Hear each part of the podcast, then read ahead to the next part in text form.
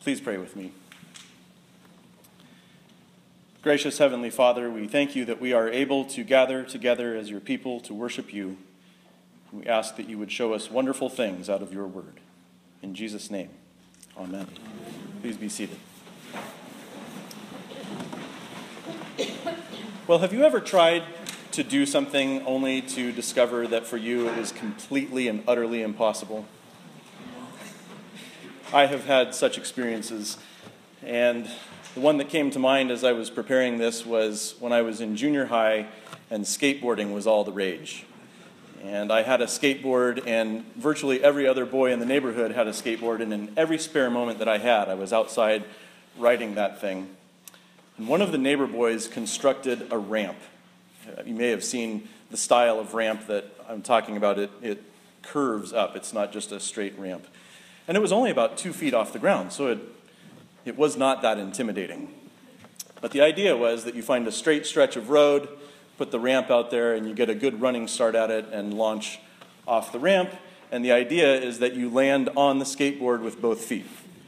it, it could be that I had one of those moments of what have I signed up for just before I hit the ramp or it could be that I did not have pro gear. I had a, a Kmart special for a, a skateboard. But um, every other boy in the neighborhood was able to um, land safely either on their skateboard or on their feet.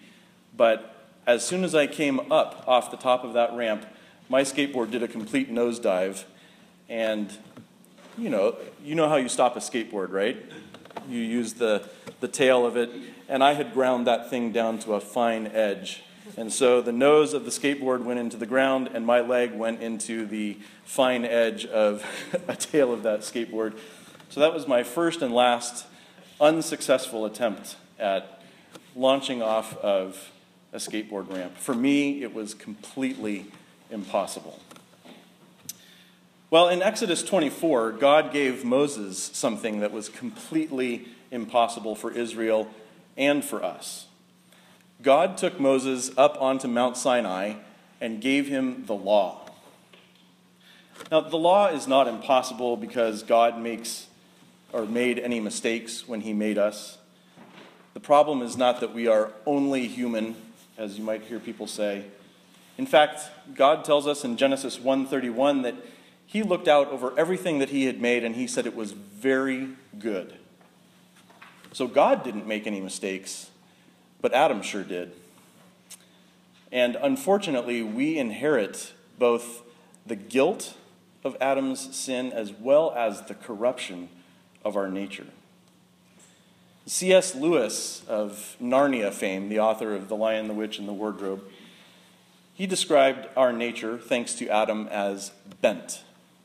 That we are bent because of sin, we are bent towards sin, and we are bent in terms of preferring sin. So the law that God gave Moses on Mount Sinai was impossible for Israel and for us uh, because of our sinfulness, thanks to Adam.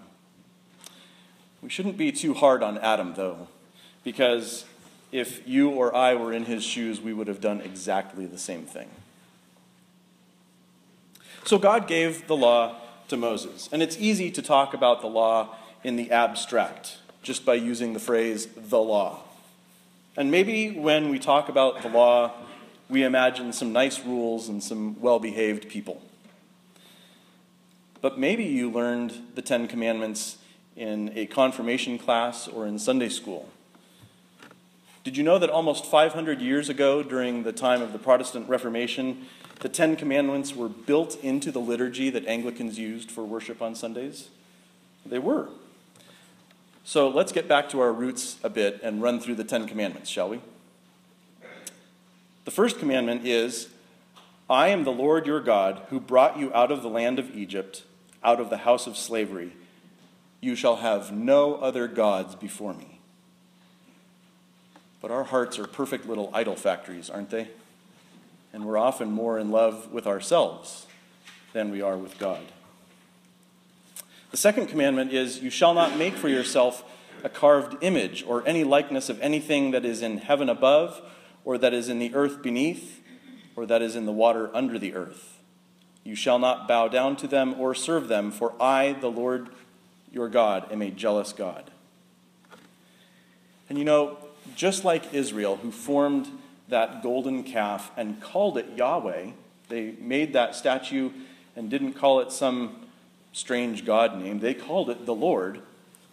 We also want to have a God who looks and acts like the gods that we see around us in our culture. The third commandment is You shall not take the name of the Lord your God in vain, for the Lord will not hold him guiltless who takes his name in vain. But even if we don't use God's name in an irreverent way, we still like to treat him like the great vending machine in the sky, or the genie who we can conjure up for our pleasure and put him back in the, in the lamp when we're done.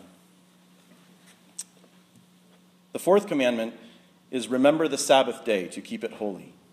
Six days you shall labor and do all your work, but the seventh is a Sabbath to the Lord your God. But even though God promises to meet with us in word and sacrament, how often do we skip church simply because we don't feel like it? The fifth commandment is honor your father and your mother, that your days may be long in the land that the Lord your God is giving you. But especially for us Americans, it's so much more cool to rebel against authorities that God has placed in our lives. Not just parents, but bosses at work and even government authorities. The sixth commandment is, You shall not murder. But Jesus said that when we even hate someone, in our heart or call that person a fool, we are guilty of murder. The seventh commandment is, You shall not commit adultery. But Jesus said that if we even just look at someone with lust in our hearts, we are guilty of committing adultery. The eighth commandment is, You shall not steal. But when we don't return that thing that we borrowed, or we tell our boss that we worked more time than we actually did, we're guilty of stealing. The ninth commandment is you shall not be a false witness against your neighbor. But when we tell that half truth, that little white lie, or when we gossip, or we give someone a bad name, or when we just plain fail to think the best about our neighbor, when we fail to give our neighbor the benefit of the doubt, we are giving, we are, we are guilty of being a false witness against our neighbor. And the tenth commandment is you shall not covet your neighbor's house, you shall not covet your neighbor's wife, or his male servant, or his female servant, or his ox, or his donkey, or anything that is your neighbor's. But we can't seem to be satisfied with anything, can we?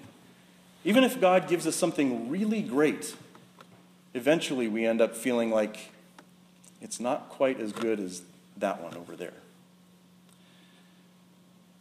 So God took Moses up on Mount Sinai and gave him this law. And there was a cloud that covered the mountain. And the glory of the Lord and the cloud settled on the mountain and covered it for six days. And the appearance of the Lord was like a fire, but not just a fire, a devouring fire. What was God doing with all of that fire and cloud and glory?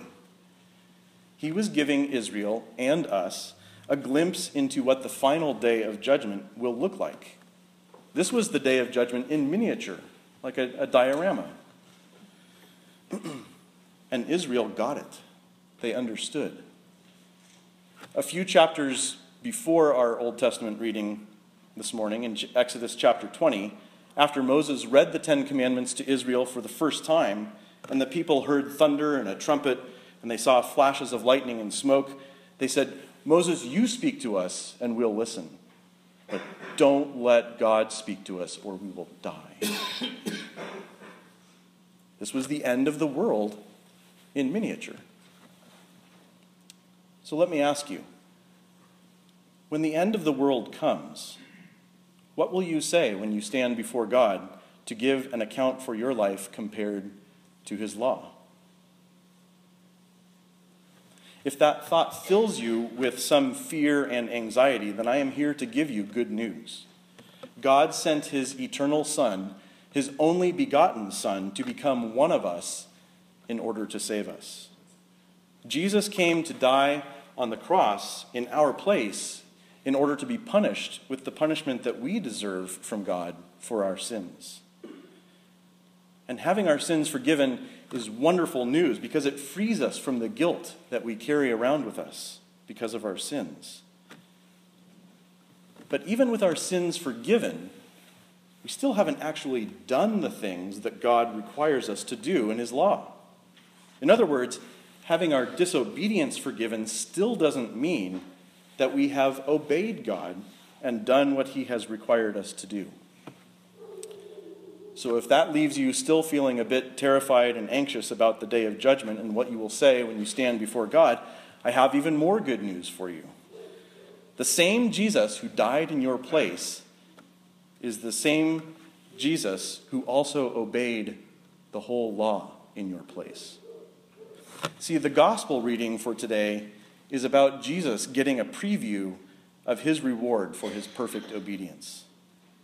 Even though his mission was not yet complete in Matthew chapter 17, it was as good as complete. And the glory with which Jesus shone on the Mount of Transfiguration was a foretaste of the reward that he would receive at his resurrection, the ultimate reward for his perfect obedience. And the good news is that Jesus does not keep this reward for himself, he's not stingy with it. God counts Jesus' perfect obedience as your perfect obedience. The good news is that if you are trusting Christ alone to save you from your sins, then God considers you to be as perfectly righteous as Jesus is, because he counts Jesus' obedience as your own obedience. Jesus is a perfect Savior and a complete Savior. And Jesus is your advocate, your defense attorney, so that when you do stand before God on the last day, you do not stand alone. You stand with Jesus. And Jesus stands before his Father as the one who has taken away your guilt on the cross and who has clothed you with his own righteousness. The very same righteousness that God demands of us in the law that he gave to Moses on Mount Sinai. Thank God for our Savior, Jesus Christ. Amen.